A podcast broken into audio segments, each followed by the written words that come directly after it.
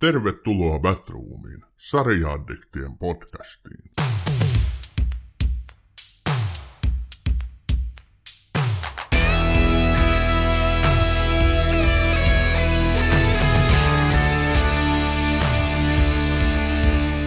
Tervetuloa Batroomiin, hyvä kuuntelija, pitkästä aikaa.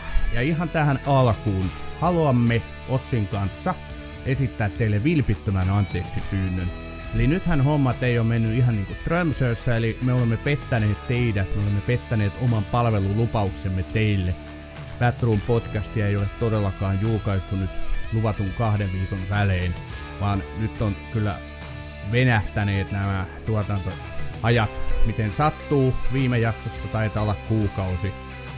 Olemme pahoillamme, tää nyt vaan on ollut tällaista.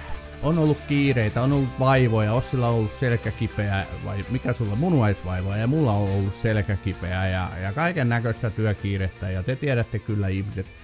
Kiitämme teitä kärsivällisyydestä. Toivomme, että ette hylkäisi meitä, koska te olette olleet meidän mielessämme kuitenkin koko ajan. Sinun vuorosi, Ossi. Olipa mykistävä aloitus Sami Kangasperko tälle uudelle jaksolle. Ensinnäkin mä en tajua, mistä sä keksit tämän minun munuaisvaivani. Munuaiseni ovat täysin terveitä. Olen ehkä hieman keski-ikäinen ja, ja monella tavalla muuten saattaa tulevaisuuden terveys olla uhattuna, mutta munuaiset toimii. Lisäksi haluan sanoa, että tässä ei ole mitään anteeksi pyytelemistä. Olemme toki pahoillamme, että näin on, mutta elämä on. Elämä on välillä haasteellista. On aika, on sama aika toisilla ja toisilla on eri aika ja sitten kaikenlaista muuta mystistä tapahtuu. Näin se varmaan menee, ja tota, toki me pyrimme palvelemaan teitä luvatun kahden viikon välein, mutta jos se joskus silloin tällöin vähän venähtää neljään tai kolmeen viikkoon, niin nyt te tiedätte, mistä on kyse, kun virallinen anteeksipyyntö on esitetty. Mutta ei kun tämänkeltaisen jakson pariin, ja kyseessä on siis Berlin Station, jota tässäkin podcastissa on aiemminkin suositeltu, ja niiden suositusten perusteella jo silloin tehtiin periaatepäätös herra Rajalan kanssa, että kyllä me tästä vielä jakso tehdään, ja nyt te sen jakson saatte. Eli lyhyesti kerrottuna, Berlin Station on yhdysvaltalainen draamasarja, joka kertoo Yhdysvaltain tiedustelupalvelu CIAn toiminnasta Berliinistä Saksassa. Tätä sarjaa on tehty kokonaiset kolme kautta, ja se kertoo ensisijaisesti Daniel Milleristä, joka tulee Saksaan kenttäagentiksi selvittämään, kuka on myyrä, joka vuotaa tietoja tämän aseman toiminnasta tiedotusvälineille.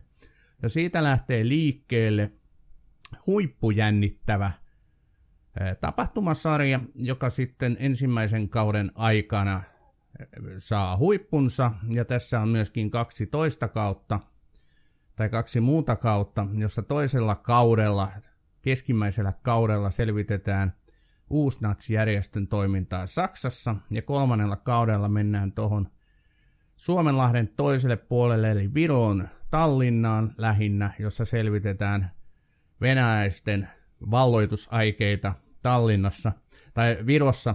Erittäin, erittäin jännittävästä sarjasta on kyse, ja tämän sarjan on luonut Olen Steinhauer.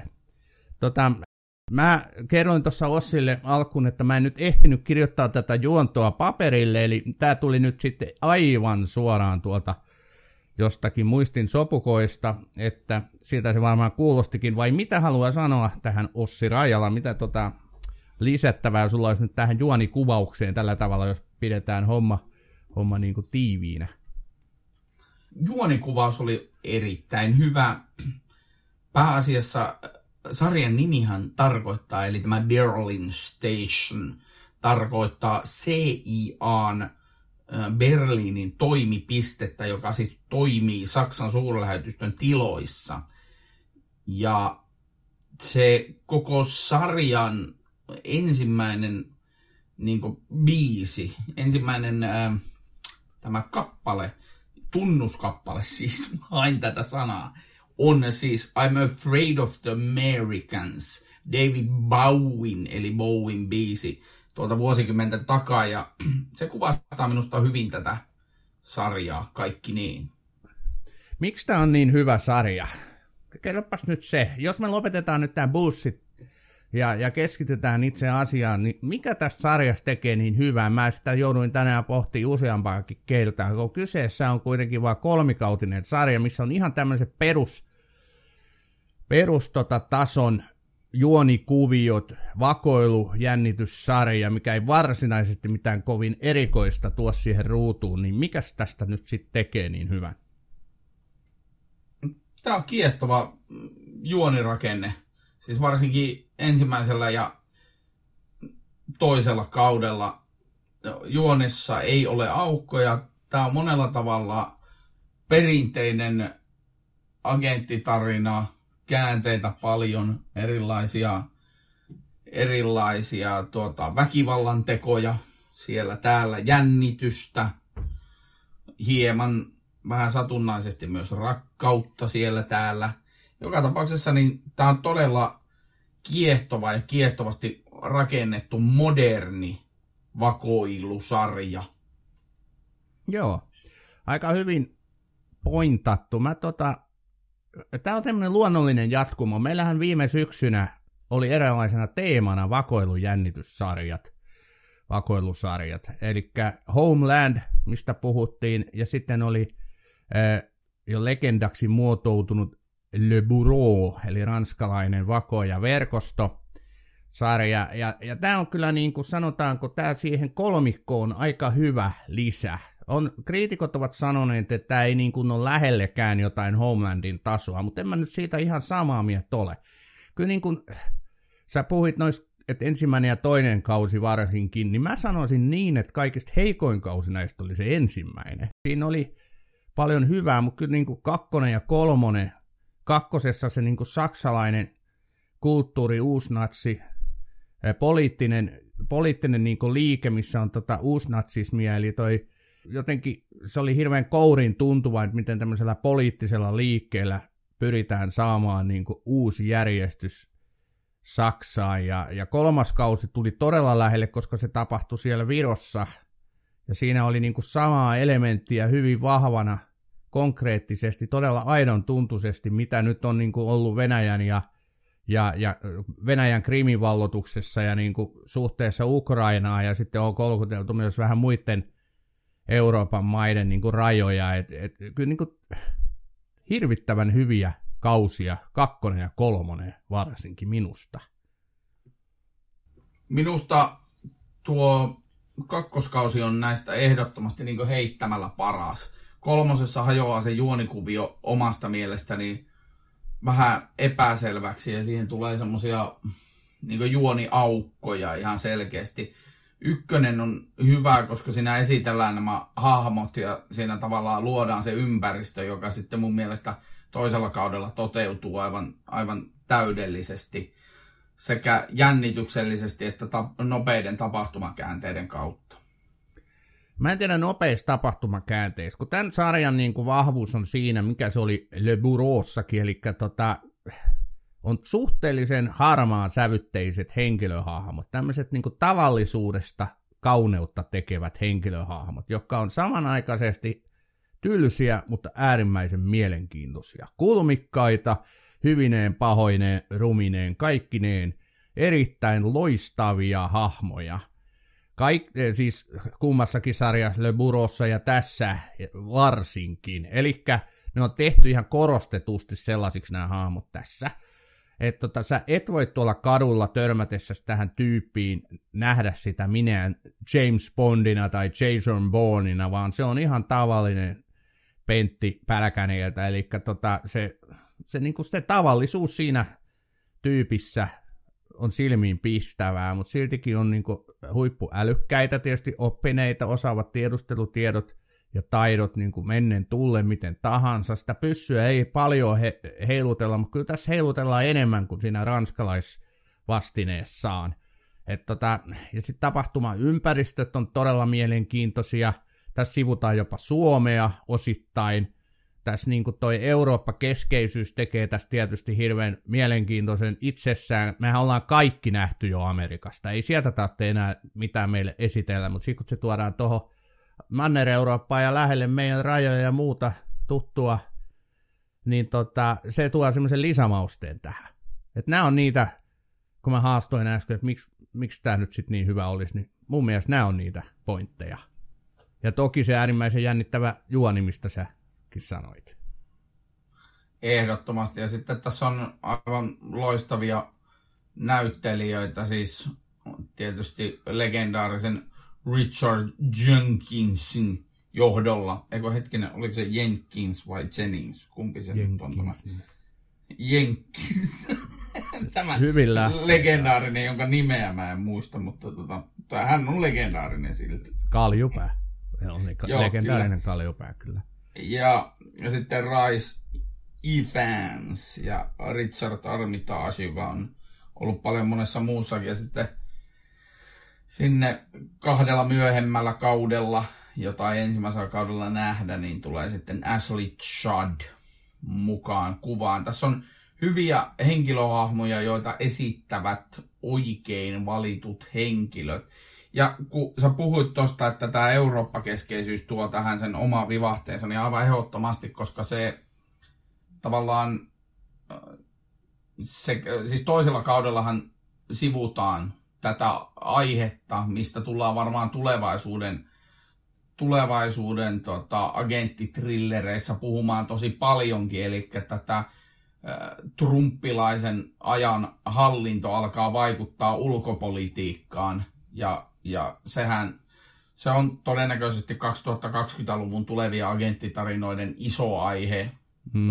Osana tietysti aina mukana oleva tekniikka, joka näissä agenttijutuissa tulee tosi paljon esiin joka kerta, niin Berlin Stationissakin.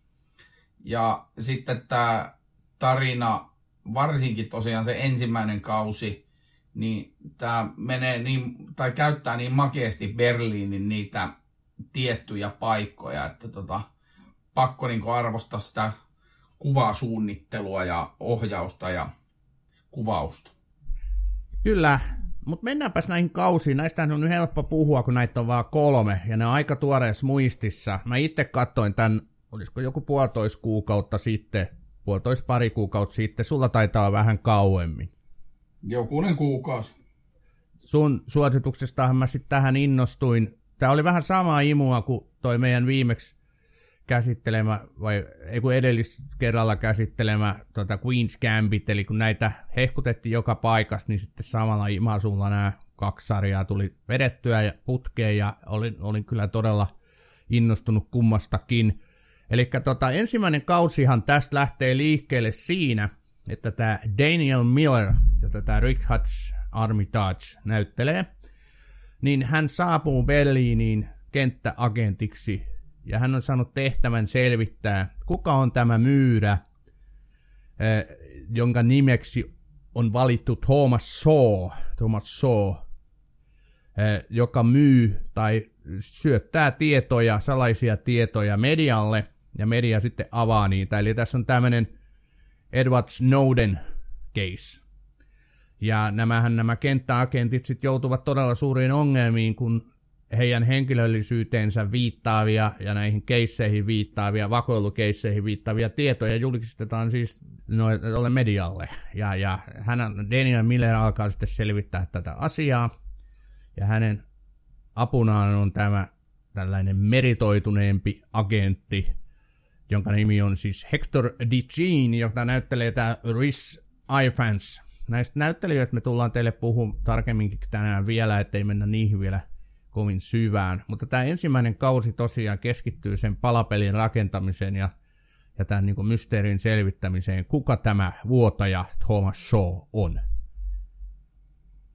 Kyllä, siinä ensimmäinen kausi keskittyy myös todella tiiviisti siis Berliiniin vain ja ainoastaan. Kyllä. Toisin kuin nämä toiset myöhemmät kaudet sitten. Mutta mä sanon nyt vaan siitä ekasta kaudesta sen, että se Hector de Jean, eli Rice Evansin hahmo, niin se on kyllä tämän sarjan aivan niin kuin,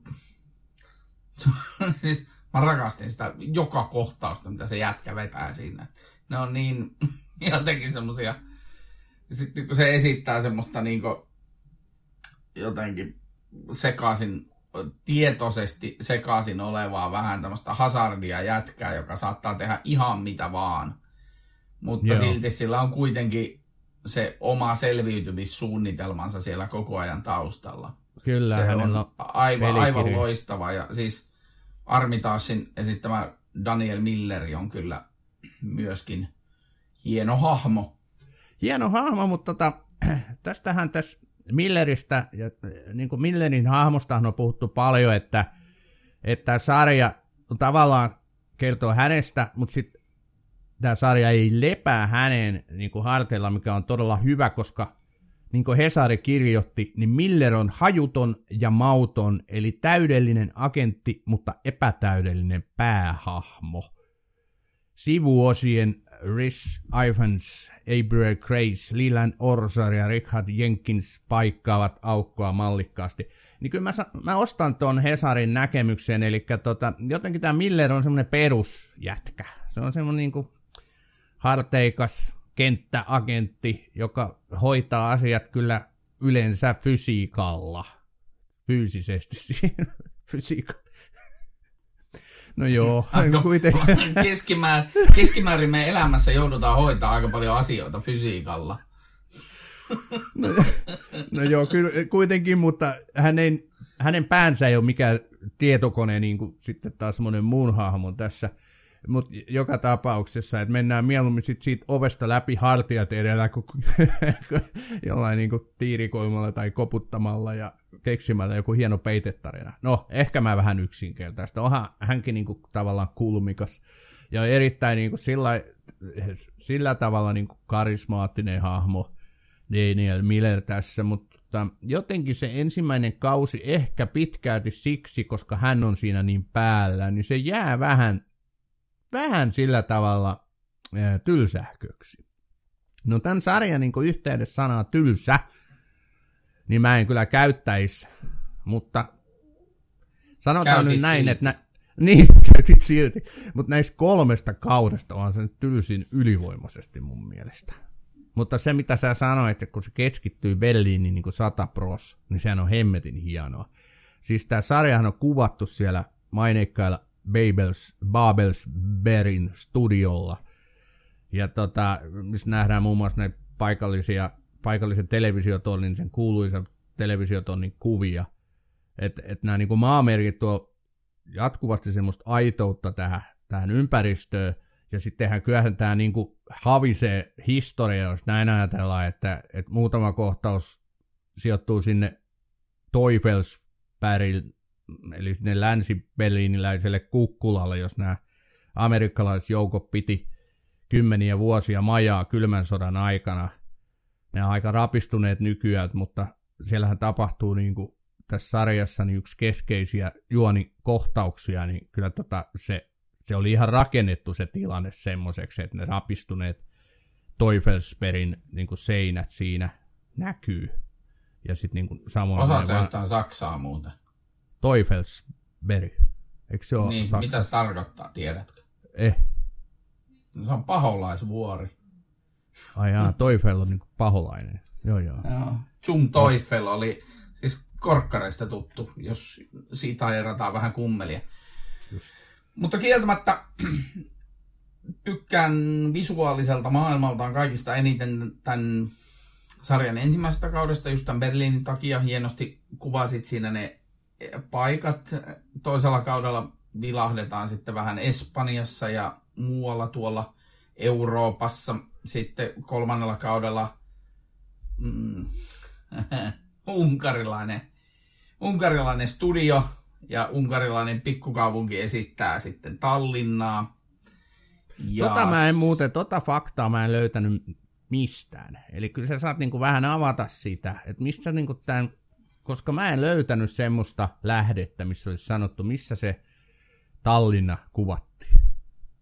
Mä jaoin sen sinulle silloin, kun me keskusteltiin tästä sarjasta joitakin viikkoja sitten, ja arvaa löydänkö mä nyt tästä. No ei sun tarvitse sitä sitä nyt alkaa kaivaa. Mä luotan, että sä oot lähdekriittinen ja tiedät, mistä puhut. Mä, totta kai. Tässä ei ollut, yhtään, sarka- tässä ei ollut yhtään sarkasmia tässä mun... Ei ollut. Siis, jos se oli internetissä, se on totta. Kyllä, se on. mutta siellä internetissä on niin kauheasti kaikki asioita, ja jos ne on niin kuin ristiin ja rastiin ja listiriitaisesti keskenään, niin mistä sä sitten tiedät, mikä on niin kuin totta ja mikä ei. Mutta ei jumituta siihen, mutta sä, okei, sä pidät niin kuin ekaa kautta siksi niin kuin to, tosi hyvänä ja näin päin pois parhaimpana, ymmärsinkö mä oikein, koska siinä nyt esitellään nämä hahmot ja sitten se sijoittuu Berliinin ja bla bla. Oliko se näin? Ei, kyllä mä toista kautta pidän kaikista parhaimpana. Se, se oli mun mielestä aivan, siis, aivan ehdottomasti huikeinta, huikeinta tuommoista televisiota, mitä voi olla olemassa. no, no se, miksi? Tyk... Miksi? Kerro tuota vastauksesi, nopea, miksi, ja no, kerro nyt, mistä se toinen kausi kertoo. Mä Haluan kuulla. Toinen kausi on ensinnäkin puhtaasti senkin takia erittäin hyvä, että tuli vahvasti ajasta kiinni. Tämä ensimmäinen kausi on esitetty vissiin 2016, niin toinen kausi taisi tulla, onko se 17 vai 18 se ensi esitys? Lokakuussa 2017, joo. Joo, kyllä. Niin silloin oli tämä trumppilaisen niin Yhdysvaltojen pelko oli todellinen ja mun mielestä harva sarja oli niin vahvasti ajassa kiinni, koska joka puolelta silloisesta mediasta ja tuolta tuli sitä, että miten Trump, Trumpin ja se hallinto vaikuttaa Yhdysvaltain ulkopolitiikkaan ja agenttihommat on mitä suurimmassa määrin ulkopolitiikkaa. Ja tässä toinen kausi kertoo Saksassa äärioikeistolaisen puolueen noususta ja siitä, miten CIA, toisin sanoen Yhdysvallat, pyrkii vaikuttamaan Saksan sisäpolitiikkaan. Ja tähän tulee mukaan myös saksalaisten oma salainen poliisi ja agentti, saksalaiset agentit. Ja tässä on niin isommat kuviot sitten, kun mitä pidemmälle se toinen kausi etenee, niin paljastuu sieltä taustalta. Ja sitten tässä yksi henkilöhahmo py, pyrkii vaikuttamaan tähän äärioikeistolaisen puolueen yhteen merkkihenkilöön, tärkeään henkilöön tämän puolueen sisällä. Ja siinä on todella niin semmoinen monimutkainen ja itse asiassa kiinnostava juonikuvio, joka sitten toisin kuin sä sanoit, että sinä hitaasti rakennetaan, niin en mä tiedä mikä me, meillä voi olla erilainen käsitys hitaasta, mutta mun mielestä se toinen kausi etenee todella jouhevasti ja no. nope, nopeasti. Ja mä, tarkoitinkin, menee. mä tarkoitinkin sillä hitaudella sitä ensimmäiskautta lähinnä ja senkin alkua. Toinen kausi on todella nopeeta, en mä, en mä niinku sitä enää siinä kohtaa ajatellut.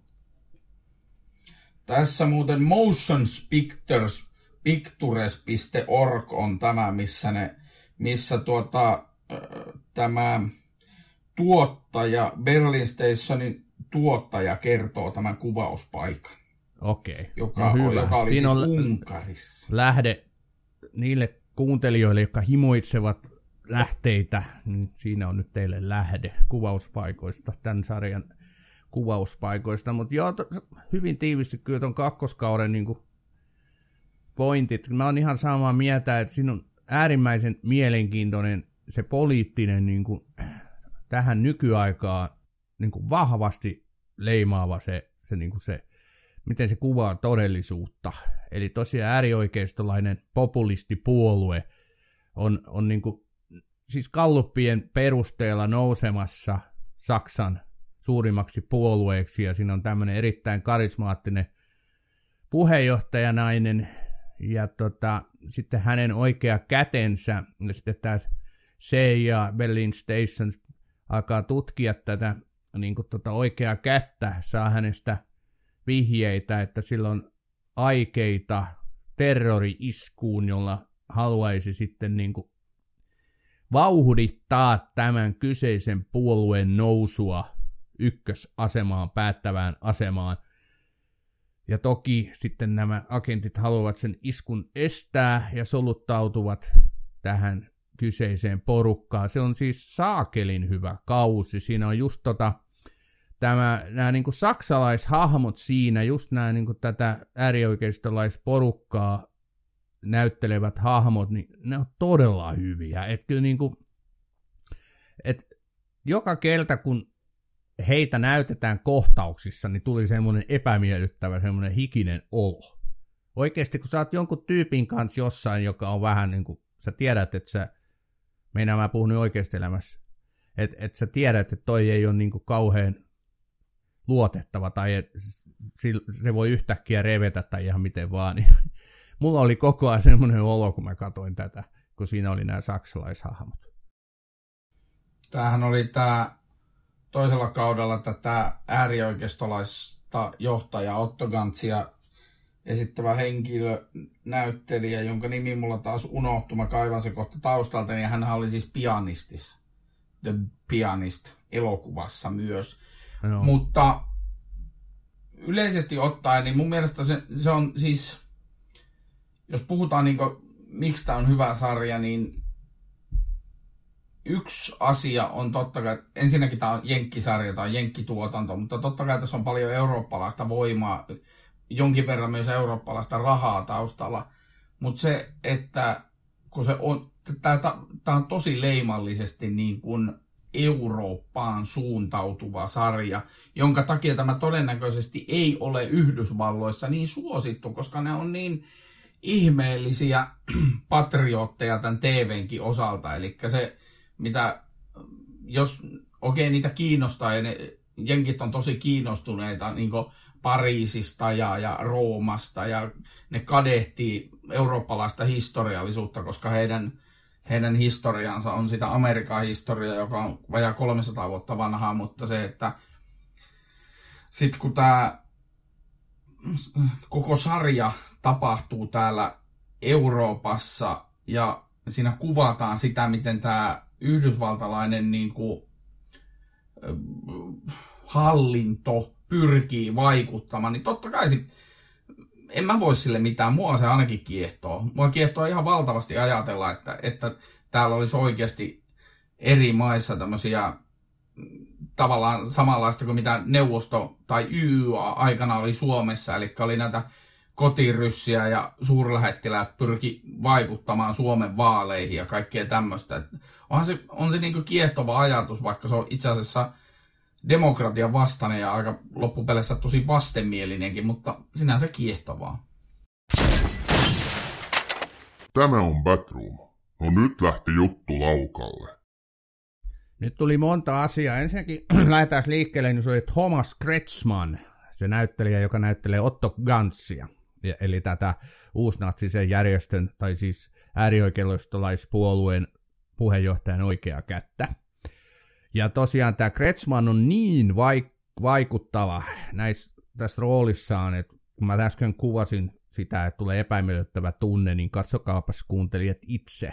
Tämä Kretschmannhan on todella pitkällinen näyttelijä, niin kuin Ossi kertoi, niin hän on pianistissa näytellyt, mutta hänellä on tietysti nämä pakolliset saksalaisroolit, eli äh, tota, U-Boat vihollisen kynsissä, U571 ja vaikka mitä näitä vastaavanlaisia sota-ajan niin klassikko-elokuvia. Ja Resident Evil Apocalypse nyt on tietysti yksi klassikko-elokuva. Mutta joka tapauksessa erinomainen näyttelijä. Ja se, mitä sä puhuit niin tuosta Jenkkien suhtautumisesta Euroopan alueella tehtäviin sarjoihin, niin se on ihan totta. Et siis tämähän on semmoisen pienemmän, mutta niin kuuluis, äh, laadukkaista tuotannoista kuuluisan Epix yhtiön niin kuin, tota, tuotos tämä Berlin Station. Ja, ja mä tutkin sitä, että miksi tämä jäi tähän kolmeen kauteen, niin se on hyvin todennäköistä, näköistä, että, että tämä ei menestynyt Jenkkilässä odotuksiin nähden niin hyvin kuin toivottiin, eli rahaa ei tullut niin paljon, niin sitten tämä lopetettiin, koska siis taas Euroopassahan tämä on ollut erittäin suosittu, ja tämä tehtiin nimenomaan Netflixin niin kuin Euroopan ja varsinkin Netflixin Saksan tuotantoa tai tätä varten. Eli tota, tämähän on erittäin suosittu ollut nimenomaan Saksan kielisissä ja Saksa, tai Saksaan liittyvissä maissa, eli Jotka on siis koko sekavia, Eurooppa. Mutta Itä, Itävalta ja Sveitsi, nämähän liittyvät Saksaan jo kuitenkin. Okei, ne on jo aivan mahtava, mahtava on. 40-lukulainen ajatus, mutta siis mikä kuuluvat siis Keski-Eurooppaan, yrität sanoa, että Yritin sanoa sitä, mutta semmoinen yhtymäkohta Saksaan on hyvin vahva, niin Itävalta nyt tiedetään. Kyllä, mutta saitte varmaan kuuntelija kiinni, mitä mä tästä nyt ajoin takaa. ehkä. Saatoimme ehkä saada. Mutta joo, tämä Jenkki-tuotanto, mihin on Jenkki-näyttelijöitä, ää, Euro, tai siis, ja myös brittinäyttelijöitä, mutta tässä on myös saksalaisia näyttelijöitä, että on tämä aika kansainvälinen tuotanto kuitenkin.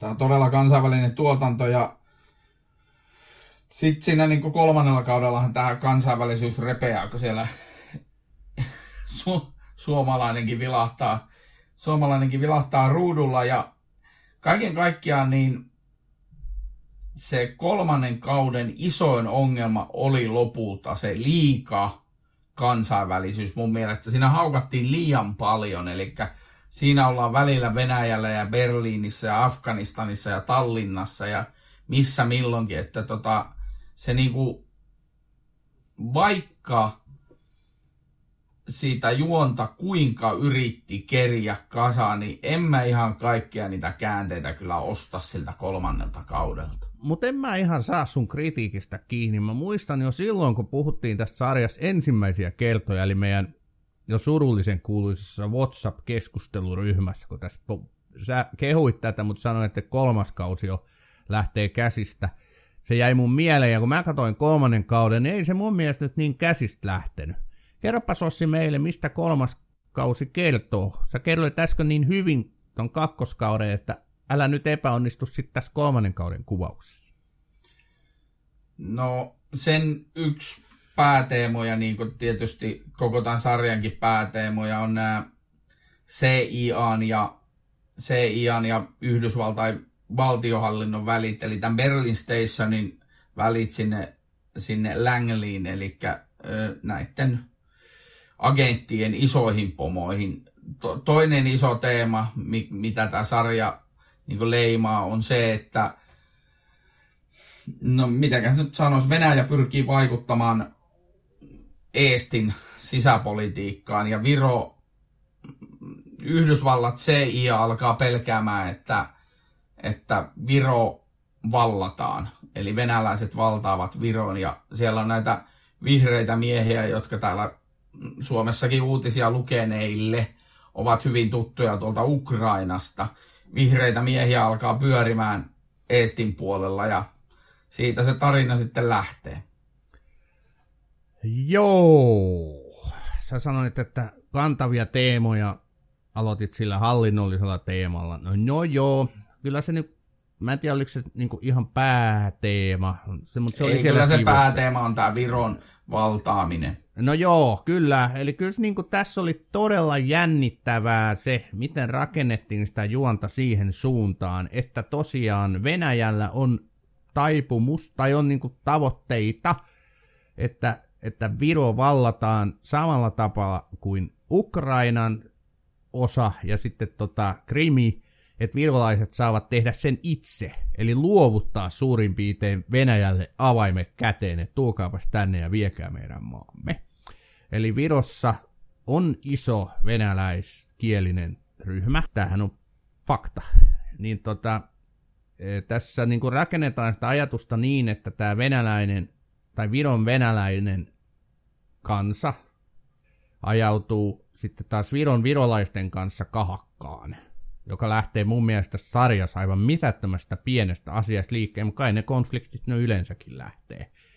Ja sitten tämän kautta Venäjän on pakko tulla väliin ja sitten alkaa tulla näitä vihreitä miehiä. Tähän on niin tässä, mitä rakennetaan, mutta me emme paljasta teille, mitä siinä sitten todellisuudessa tapahtuu. Mutta se on niinku pelottava ajatus, että, että joku meidän rakas Viro, joka on siis niinku suomalaisille tosi läheinen maa, että si- sille kävisi näin. Ja sehän voisi olla niinku aito, sehän on niinku aito huoli. Varmasti niinku kansainvälisessä politiikassa ajatellaan sitä jopa mahdollisena. En tiedä kuinka todennäköisenä koska kyseessä on kuitenkin NATO-maa, mutta tässä sarjassa todella hienosti se NATO tuodaan myöskin esiin, että olisiko oikeasti Amerikka etunenäs valmis puolustaa artikla vitosen, tämän legendaarisen artikla vitosen kautta Viroa, jos sitä uhkaisi Venäjä sotilaallisesti. Tämä on siinä myöskin se yksi kantava teema. Erittäin herkullinen teema. Tämä on Batroom. No nyt ollaan asian ytimessä. On todellakin, ja sitten se yleensä, mistä tämä koko kolmas kausi alkaa, on mun mielestä kiehtova ajatus siinä, kun ne on siellä Berlin Stationilla aivan huolissaan siitä virosta ja siitä, mitä se voi vaikuttaa, nämä meidän sarjamme päähenkilöt, mutta sitten oikeasti se Viron tilanne niin ei vähäkään kiinnosta siellä, siellä niin Yhdysvaltojen niin todellisessa hallinnon päässä, jossa siis on edelleen tämän sarjan kolmannenkin kauden aikana tämä trumpilainen politiikka vallalla. Ja se on kiehtova ajatus sinänsä, että tulisiko ne oikeasti tänne, tulisiko ne Pohjois-Eurooppaa puolustaan, puolustaisiko ne NATO-maita. Tämän takiahan Baltia aikanaan kaikki Latvia, Liettua ja Eesti liittyivät NATOon. Se on mielenkiintoinen ajatus, sitä vähän sivutaan tässä sarjassa ja hyvä niin, mutta joo. Mutta siinä on myöskin, mä, mä halusin lisätä, koska tohon asiaan, tässä sarjan kolmannen kauden on se todella, todella niin kuin hieno kohtaus, kun ne istuu siellä jossain pyöreän pöydän äärellä, ne Naton niin kuin, tota, päättäjät. Mm. Ja äänestävät siitä, että autetaanko Viroa vai ei. Et se on mun mielestä, niin kuin, että noinko ne tekee ne aidostikin, koska kyllä mä niin kuin, luotan tavallaan tämän sarjan semmoisen aitouteen tässäkin asiassa. Se on meidän aika erikoinen se pyöreä pöytä. Huomasitko sä, kiinnitikö huomiota, mitä siinä on? Siinä oli niin kuin se mm. äänestystapahan oli niin kuin hyvin erikoinen, että siellä oli niitä isoja nappuloita, mitä paineltiin. Mä en nyt ala tässä nyt avaamaan sitä, mutta siinä oli yksityiskohtina oli todella erikoinen se koko. En minä tiedä, miten NATO äänestää, mutta sen mä tiedän, että niitä äänestykset on yhtä hankalia kuin EUn kaikki, kaikki tota valtioäänestykset, jossa valtio antaa yhden ääneen. Eli ne on tosi hankalia ja mun mielestä se on kyllä ihan, ihan varten otettava kysymys ja onhan Yhdysvallat niin Naton liideri, Naton johtajamaa, joka, joka varmaan vie sitä tiettyyn suuntaan koko ajan. Mutta se siitä politiikasta. Sanopas nyt, että sun mielestä se, siis ymmärsinkö mä nyt oikein, että se kolmas kausi on sun mielestä paras sitten vai? No en mä kakkosen ja kolmas, kolmannen kauden välillä osaa tehdä merkittävä ero. Ehkä kakkonen on t- sillä tavalla tiiviimpi. Jotain hajua mä nyt saan sun kritiikistä siinä kolmannen kauden osalta, kun siinä on se yksi sellainen, sellainen niin kuin vaihe, että tämä meidän Miller katoaa vähäksi aikaa kuvasta.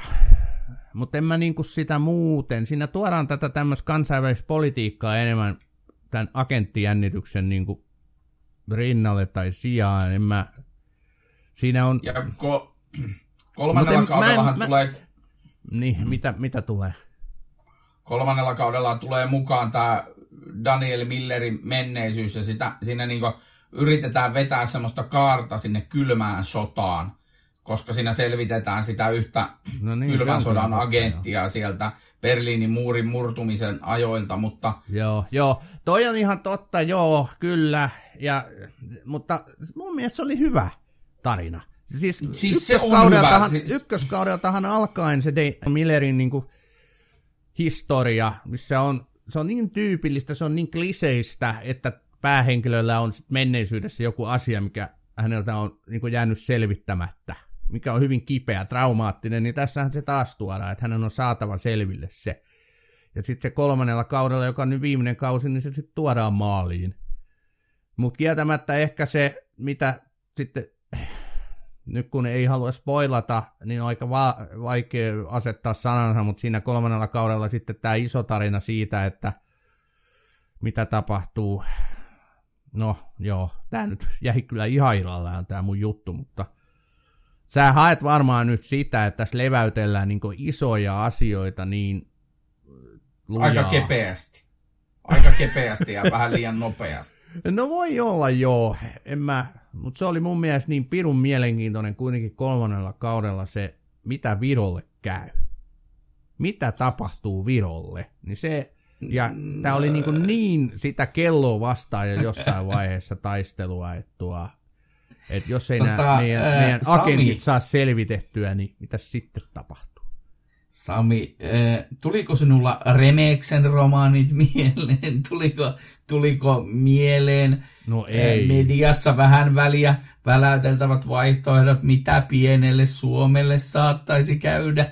No ei tullut, ei. No, no kyllä mä sen sanon, että onhan nyt Viro, niin kuin, jos ajatellaan Suomi ja Suomi, Viro, niin kyllähän Viro on yksi lähiisempiä maita nyt semmoista no, No, minä asun 80 kilometrin päässä Virosta, niin on se no, aika niin, lähellä. Ajatteles nyt oikeasti, jos Virossa sattuisi kansainvälinen konflikti, niin kyllähän se nyt Suomeen vaikuttaisi aika vahvasti, siis ei pelkästään niin poliittisesti, vaan niin kuin, kyllä se niin kuin meidän kansalaisten niin kuin mieliin olisi aika vahva isku. Mulla on kuule aika monta eestiläistä työkaveria. Että no, kyllä se vaikuttaisi... Niin, niin, kato, kun meillä on kaikilla ja jokainen meistä on käynyt siellä vähintään kaksi kertaa vuodessa täydentää varastoja laivalla ja muuta, niin kyllä se niin kuin, kaikkinensa Viro on meille läheinen.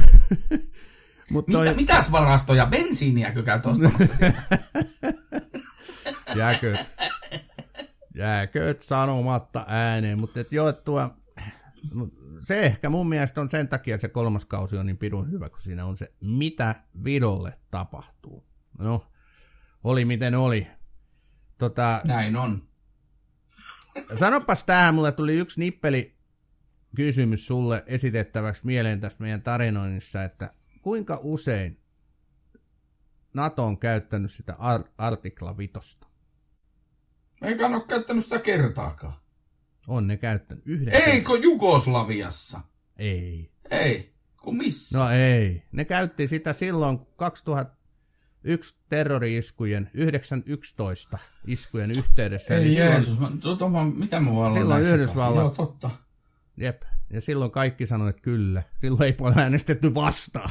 Se olisi ollut aikamoinen pommi, kyllä. Mutta kyllähän tuossa Naton niin kuin, siitä, että miten Natolle käy, niin kyllähän siitäkin on puhuttu hyvin paljon, että onko se nyt oikeasti valmis tulee sitten, jos se joku pieni ja piskunen Viro tai joku naurettava Latvia tai Sekki, niin tulisiko ne sieltä oikeasti kaikki?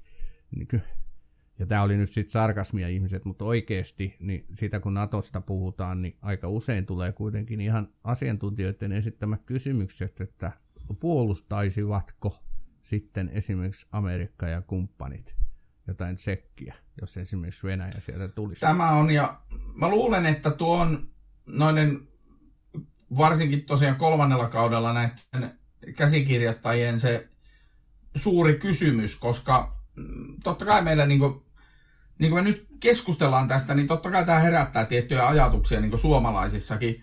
Mullakin väistämättä tuli se, että, että puolustaisiko, se tosiaan, puolustaisiko ne tosiaan Viroa tai Latviaa tai Liettua, jossa on isot niin venäläiset vähemmistöt. Niin, koska niiden, siis se miten tuossa kolmannella kaudella, mä nyt sanon siitä kolmannesta kaudesta vielä, Siinä on liian monta teemaa. Ne on aivan loistavia kaikki ne teemat, Tallinnat, kylmä sota, tämä suhde tänne hallintoon. Kaikki nämä, ne on loistavia. Ja Daniel Millerin tarina. Ja Daniel Millerin tarina ja kaikki nämä, nämä on niin loistavia juttuja, mutta niitä on liikaa, jolloin ne jää liian pinnallisiksi. Tosin tässä voi olla ihan rehellisesti ainakin olin sivulauseessa ymmärtävinä niin näistä tuottajan haastatteluista tässä sarjassa, että, että siinä kävi tosiaan silleen, kun ne tajus, että tämä niin kuin loppuu kolmannen kauteen, kun ei tule rahoitusta enää, niin sitten ne halusi upottaa nämä storit tähän, kaikki tähän kymmeneen jaksoon kolmannella kaudella. No en tiedä, niin. Semmoinen ehkä tulee mieleen, mutta mutta se, me emme voi olla varmoja siitä, että olisi niille No sanottu. emme voi olla varmoja Koska, niin. Mutta jos me mennään nyt siihen, että kuka tämän sarjan taustalla on ja mistä, mistä, tämän, mistä on niinku kyse siinä mielessä, niin tämähän on tämän Olen Steinauerin niin kuin tota, käsikirjoittama sarja ja se perustuu hänen niin kuin, romaaneihin. Tai siis niitä, sen, tämän sarjan taustalla on niin kuin, paljon samaa, mitä hän kirjoittamissa romaaneissa, ja hän on tämän sarjan luoja, eli Sta- Olen Steinauer, joka on erikoistunut varsinkin niin CIA taustasiin vakoilujännäreihin. Yhtään kirjaa mä en ole häneltä lukenut, enkä, eikä nämä mulle mitään kertonutkaan, mutta The Tourist, missä on muun muassa Johnny Depp pääosissa, niin se pohjautuu hänen kirjaansa. Eli hänellä on näitä tämmöisiä sarjamuotoisia elokuvia. Ja The Tourist on yksi niistä.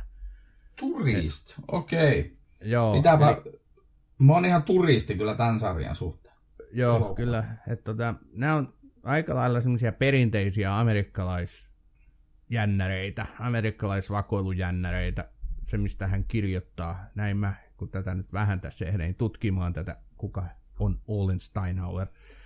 Mutta tota, hän No sitten mennään sitten tämmöiseen isompaan konseptiin. Sä oot kattonut nyt näitä agenttijuttuja tässä viime aikoina vähän enemmän, Le Bureauta ja sitten Homelandia ja näin, niin millä tavalla tämä sijoittuu sinun mielestäsi näihin muihin katsomisi agenttisarjoihin? Emme puhu elokuvista, emmekä varsinkaan James Bondista, joka ei minusta ole agenttitarina, vaan se on jotain seikkailua.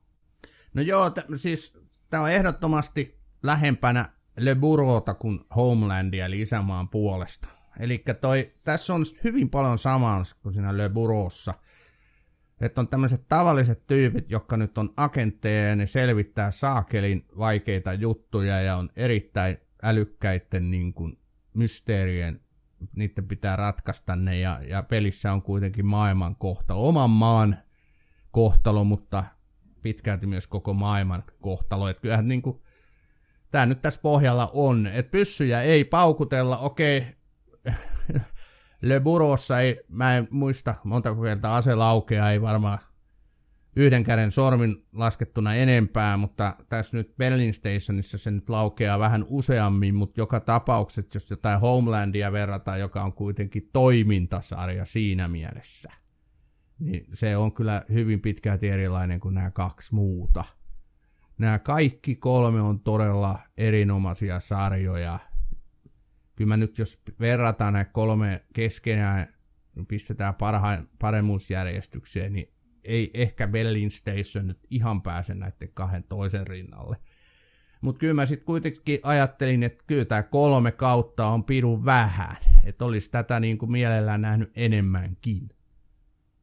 Sitä mä just Vast- meinasin, että todennäköisesti tuossa tuossa niinku tavallaan näihin, kun kiintyy näihin hahmoihin, itselleni tietysti tämän sarjan niinku ehdoton huippuhahmo oli tämä Arise Evansin Hector de Jean, jota, jota tota, a, haluaisin ja enemmänkin katsella, mutta siis tuossa käy just silleen tämän sarjan kohdalla, varsinkin kun se, miten se kolmas kausi loppuu, niin että olisi toivonut ja odottanut, että tästä tulisi lisäkausia, mutta niitä ei ilmeisesti ole tulossa, että Ei niitä no enää ei ole sille mitään voi, sellaista se on, mutta se, va- se vaatisi tuotantoyhtiön vaihtumista ja vaikka mitä muuta, et en mä nyt usko, että ihan... Tai kuka tietää, mutta Tämä on Batroom. Mennääs nyt jo eteenpäin. Sä rautit nyt näitä hahmoja, ja me luvattiinkin tässä jakson alussa, että käydään näitä tänään myöhemmin läpi, oho, ja nyt al- pystytäänkö me pitämään joku lupaus, mikä me sanon? Nimenomaan, nyt meidän on pakko, ettei meitä Oho. tarvii taas Oho. hävettää. Mutta mennään nyt näihin näyttelijöihin. Daniel Millerin näyttelijä on Richard Armitage. Ja hän on siis englantilainen perus Leicester-lainen näyttelijä siellä syntynyt. Ja hänellä on myöskin niin elokuvauran rinnalla niin vahva teatteri ja erityisesti äänialan niin kuin, tota, osaaminen. Eli hän on saanut muun muassa niin kuin, tota, vuonna 2014 hänet on palkittu parhaasta äänitallenteesta audible.comin äänikirjan Hamlet, Tanskan prinssi kirjan lukemisesta. Että, Oho, pitääpä hänellä on tämmöinen baritoni. Se on erittäin kuuluisa tämä hänen matalan baritoni äänensä. Hän tavaramerkiksikin kutsuttu. Että tässä vähän tämmöistä mielenkiintoista taustaa. Mä mietin, että mä en että tavallaan tutun näköinen jätkä, että missä mä ton on nähnyt. Ja sittenhän mulla napsahti, kun mä katsoin sivumenne, niin kuin lapset katto Hobittia, niin hän on Thorin tammikilpi. Thorin tammikilven Kyllä. näyttelijä. Mm. Toki siinä silloin niin pitkä ja muhkea parta, mutta kyllähän tämä ulkomuoto sieltä paljastuu. Mutta ei, ei, tota... onhan täällä myöskin mm. pirusti kaikkia näitä tota, pienempiä osia vaikka missä Frozenissa ja Tähtien sodassa, Pimeä uhassa ja näitä, mutta aika pieniä kuitenkin. Mitä sä olet sanomassa? Sitä, että mä kuuntelin, kuuntelin siis Armitaasin haastattelu, niin kun sitä kysyttiin, että miten se päätyi Berlin Station, niin se sanoi, että hän teki vuosikausia näitä hobitteja, kun niitähän tosiaan ne ilmestyi ne elokuvat 12, 13 ja 14. se oli vuosia pukeutunut siihen toriiniksi, niin sitten agentti oli kysynyt, kysynyt, että mitä sä haluaisit tehdä, jotain vähän normaalimpaa. Joo, uskon. Mutta mennään eteenpäin, eli Rhys Ifans, joka... Rhys Ifans. Niin, Walesilainen näyttelijä on kyllä tässä Berlin Stationissa ehkä se kaikkein paras. Että kyllä niin karismaattinen kaveri. Ja tota, mä rakastan häntä siinä, kun et, tota, nyt kuuntelijat, mä toivon, että mun uskottavuus teidän korvissanne ei karise, mutta siis Notting Hill-elokuva on minulle erittäin rakas. Ja tota, Rush Ifans näyttelee siinä semmoista sekopää... Kyllä. näyttelee siinä sekopää naapuria tälle tota, Hook, Hook tota Grantin esittämän pääosan, niin kuin, esit, siis Hook Grant esittää pääosaa elokuvassa Nothing Hill. Hän asuu mm. talossa ja hänen naapurinsa on Rhys Ivansin näyttelemä Kyllä. sekopää. Ja tämä mm. sekopää tulee kerran ovelle ja näyttää hauistaan sen oven eteen kerääntyneelle lehdistöväelle. Olipa tosi hienosti kuva, kuvattu. Hän siis on alushousu, alushousussa siinä ja tekee Joo. siis bod, bodariposeerauksia siinä niin näille toimittajille, mikä on todella Se on ihan hauska. legendaarinen kohtaus ja mä, yle, mä oh. harrastan sitä paljon itsekin. En tosin lehdistön edessä, mutta mulle tulee... Mitä? Voitko jatkaa tätä? Kenen edessä?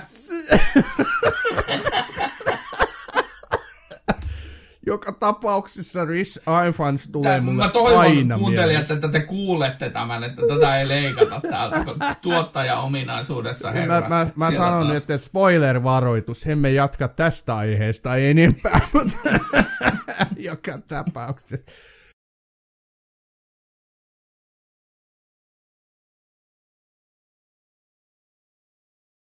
Rhys Ifans on tosi, tosi pitkäaikainen näyttelijä. Hän on näytellyt myös vaikka missä jossain Spider-Maneissa ja muussa.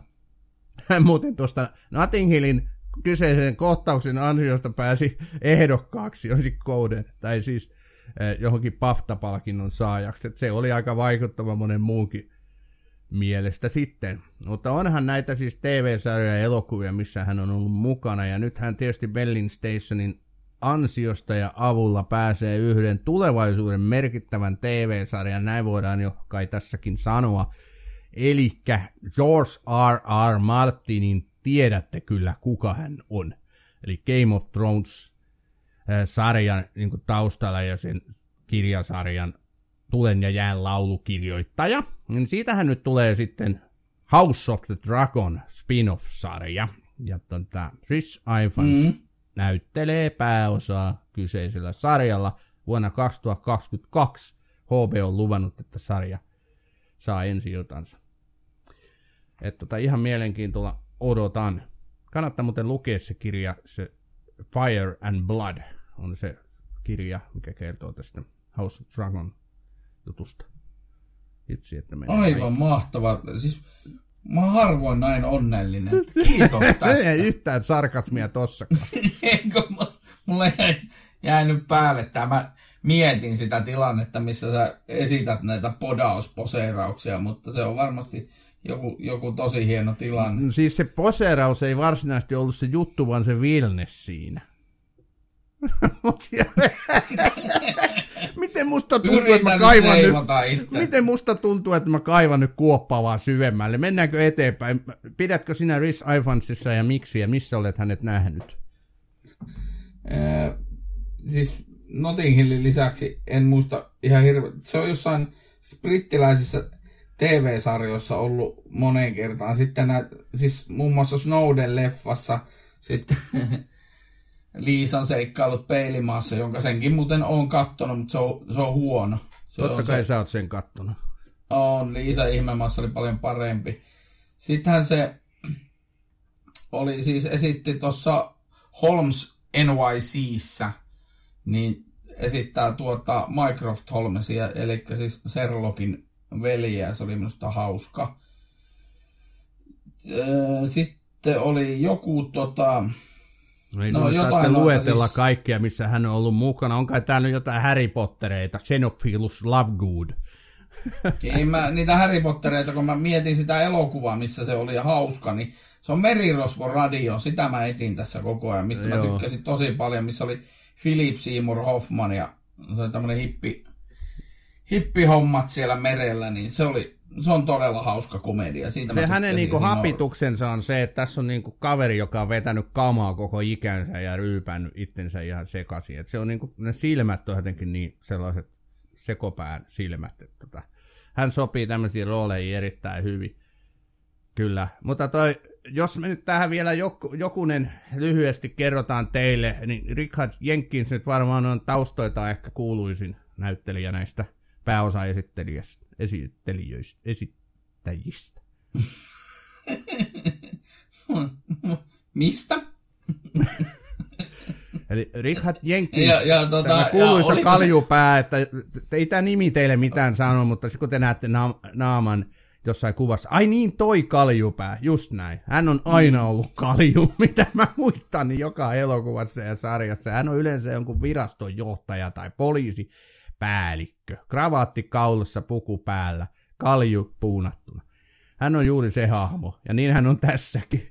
Mutta tässä hän on No, erittäin nyt kaksi älykäs ja kaksi pureva. tota, semmoista roolia, mistä, missä se on Berlin Stationin lisäksi jäänyt mulla tosi vahvasti, tosi vahvasti mieleen, niin eh, 2017 tullut monella Oscarillakin palk- palkittu hirvittävän outo, toisaalta mielenkiintoinen elokuva The Shape of Water, joka niinku sai mut hämmentymään todella paljon.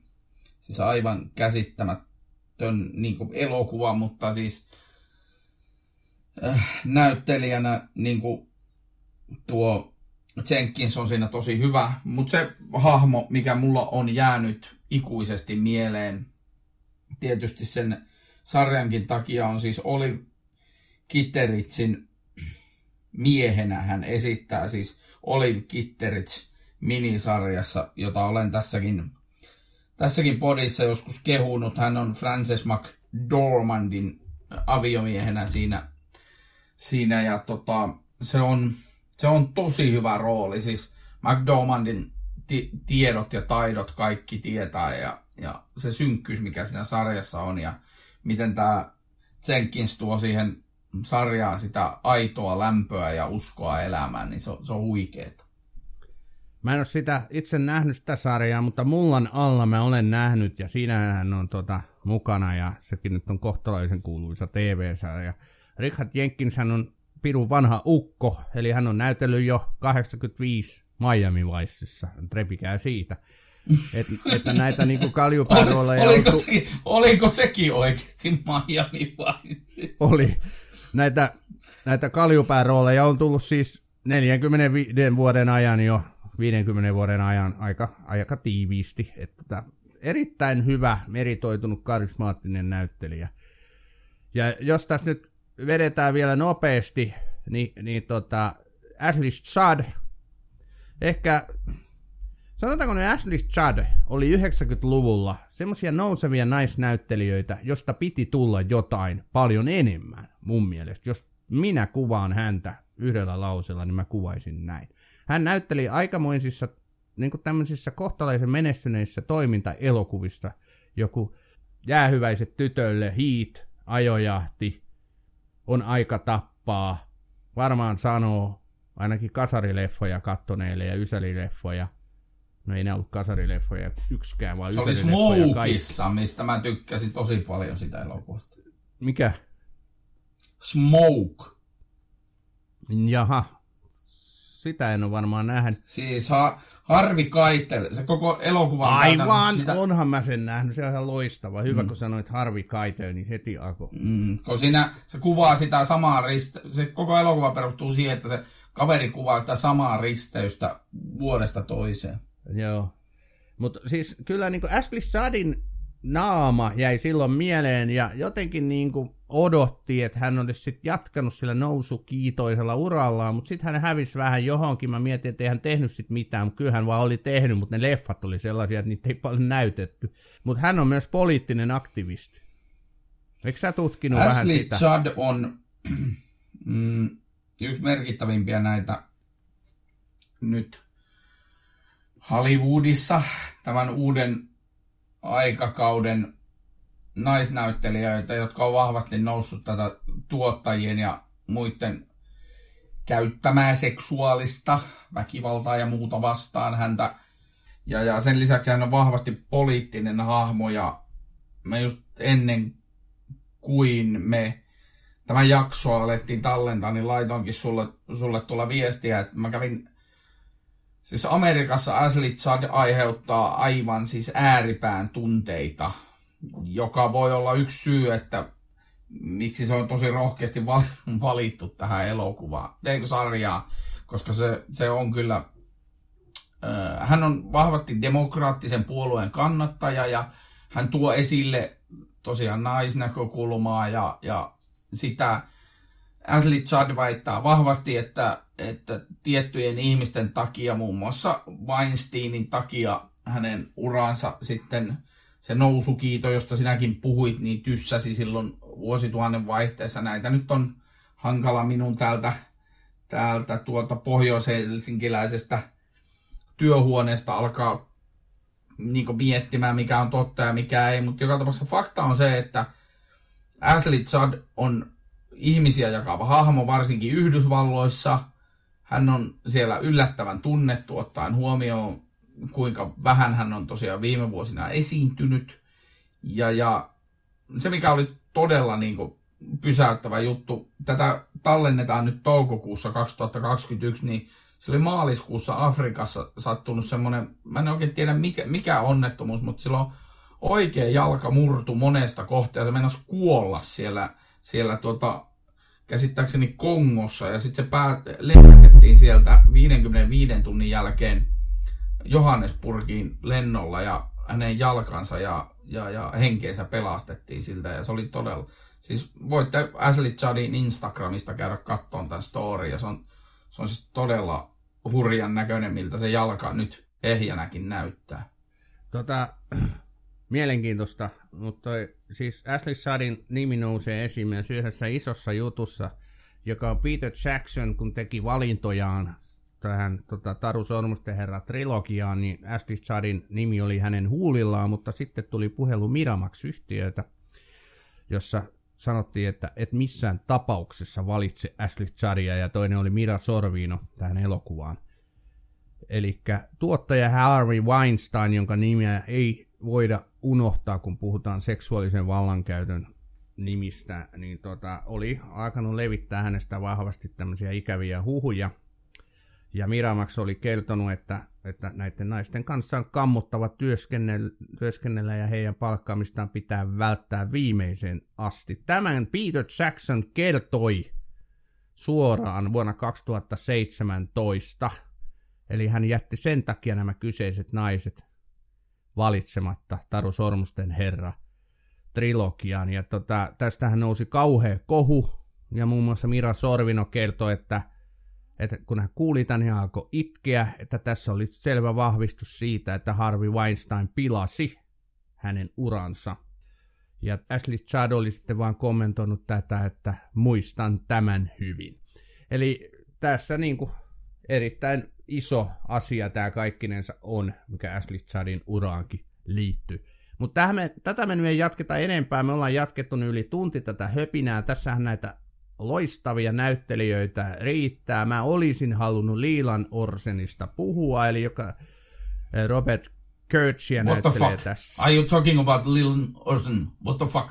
Fuck it fuck. Niin. Hän kiroilee paljon tässä sarjassa. Ja hän on jotenkin semmoinen kuiva, mutta erittäin niin kuin, hyvä. Mä, mä, ensimmäisellä kaudella mä en kauheasti tästä tykännyt, mutta sitten mä aloin oikeastaan niin kuin viimeistä kautta kohti jopa rakastaa häntä. Hän oli erittäin hyvä Liidan Orser.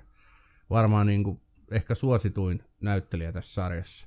Ja onhan täällä Michelle Forbesia ja kaikkea muutakin. Keke. Ki. Mä tää on pakko sanoa Keke. Keke Palmer. Kiik. Joo, ja hän on nuori, nuori naisnäyttelijä. Mutta Kyllä. siis, to, tota, siis pakko sanoa tästä Robert Hersin roolista, siis, jonka esittää Leland Orser, joo. Lealandi, niin se, se miten, miten sietämättömän paljon se kiroilee niissä eri paikoissa, niin se on, se on todella, se tuo siihen semmoista hauskaa dynamiikkaa, koska se, se niinku puku päällä pyörii siellä näiden herrojen keskellä ja sitten se puhuu niin kuin joku katujätkä. Joo, kyllä.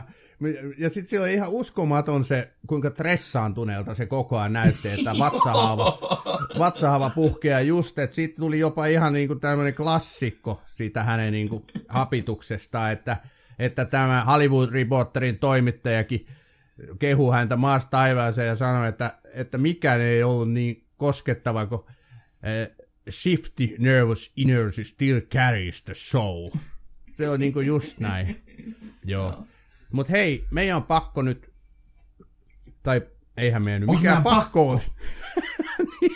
Onko meidän ihan Ei, pakko? ei meidän kyllä olisi mikään pakko, mutta kyllä me se nyt tehdään, kun 68,54, siis 68 minuuttia 54 sekuntia olimme nyt teille puhuneet Berlin Stationissa, ja nyt me emme puhu siitä enempää, vaan nyt me kerromme teille lyhyesti Bathroom Podcastin tämän viikkoiset suositukset.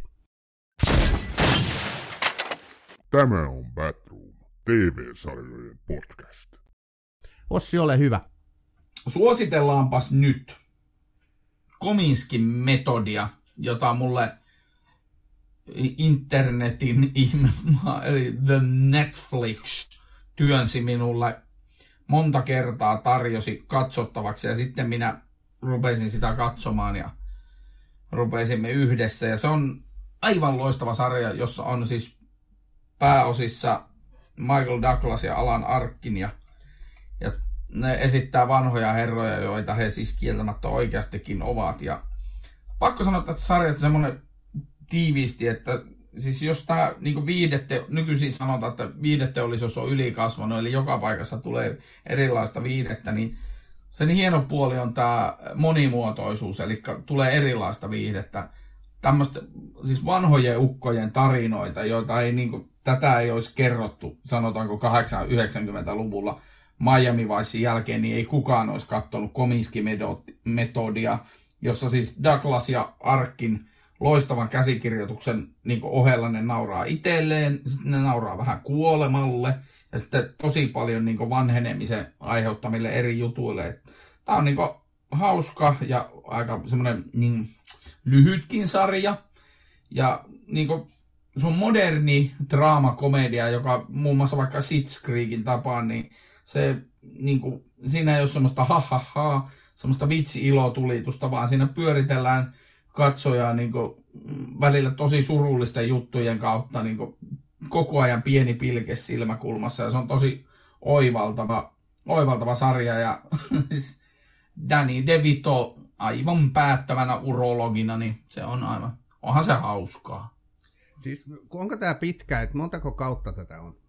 Sitä on kaksi kautta ja ne jaksot on 24 minuuttisia ja olisiko niitä parikymmentä jaksoa, että eihän se sulle ole semmoinen yksi aamupäivä. Joo, okei, okay, kyllä siis tämä on munkin watchlistillä roikkunut pitkään, koska Netflix on jostain syystä myös päätellyt, että minä saattaisin sitä pitää, ja se heitti sen munkin naamalle, ja sitten se päätyi mun katsojalistalle, koska siinä on Michael Douglas ja Danny DeVito. niin Mä sanon vielä tästä sarjasta sen, että Michael Douglas on ehkä niinku aidoimmillaan tässä sarjassa, missä se on se, mihin, missä se on ikinä missään roolissa. Ja todennäköisesti sen takia, kun mä luulen, että Douglas esittää itseään tuossa Kominskina. Okei. Okay. Mutta hei, nyt minä. Ja minä äh, julistan tämän sarjasuositukseni rinnalla sen, että Golden Globein naispääosa voidaan sitten muuten jakaa jo nyt. Eli sen saa Kate Winslet sarjasta Mayor of Easttown, eli Mayor of Easttown on HBOlla vähän aika sitten alkunsa saanut sarja. Tämä on ilmeisesti minisarja, ei sitä varmaan yhtä kautta kauempaa tai enempää tulla julkaisemaan. HBO julkaisee sitä nyt kerran viikossa, ja nyt on varmaan, olisiko kolme vai neljä jaksoa takana, aivan loistava sarja. Eli tämä on pik- amerikkalaisen pikkukaupungin etsivästä kertova sarja, eli Kate Winslet esittää tämmöistä etsivää, joka on aika huonossa kunnossa, on aika moniulotteinen ja monisärmäinen hahmo. Pikkukaupungissa tapahtuu raaka teinitytön murha, ja tämä alkaa tämä Kate Winslet sitä selvittämään, ja, ja koko kaupunki tuntuu olevan siihen sotkeutunut jollakin tapaa.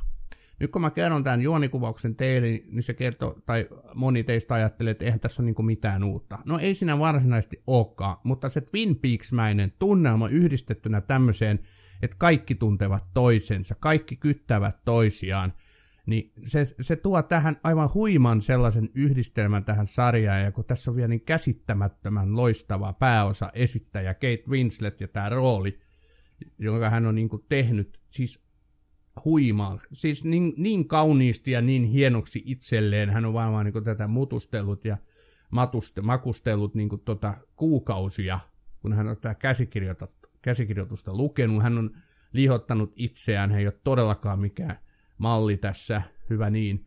Niin tota, siis yksi parhaista sarjoista, mitä on niin oikeasti tullut pitkään aikaa aloitettua katsomaan tosta vaan niin kuin näin. Ja mä luulen, että tämä tulee päätymään myös Bathroomin jakso, jaksolistalle jossain vaiheessa. Eli Mayor of Easttown HBO katsottavissa juuri nyt kolme neljä ensimmäistä jaksoa. Sä Ossi aikomus aikeissa on napata tästä mun suosituksesta vaarin ja alkaa katsoa Mayor of Easttownia? Se on pakko katsoa. Se on tällä hetkellä todella puhuttu, jos ei puhutuin sarja kun elämme toukokuuta 2021. Mutta voinko lopettaa päätössanoihin tämän meidän podcastimme? Mä, mä ennen sun päätössanoja kiitän kaikkia kuuntelijoita siitä, että kuuntelitte Batroomin tämänkertaista jaksoa, joka kertoi sarjasta Bellin Station. Seuraavaksi meillä on taas joku muu sarja käsittelyssä. Kiitos. Ossi, ole hyvä. Berlin Stationin sarjan Robert Hirsch pitää lyhyen monologin, jossa hän sanoo näin. Me olimme hölmöjä pelatessamme maailmanpoliisina monta vuotta, pelaamalla yli mahdollisuuksiemme. Katsokaa, mihin se vei meidät. Längri ripus meni kuivumaan lopulta. Älä sano minulle, ettei ollut muutoksen aika.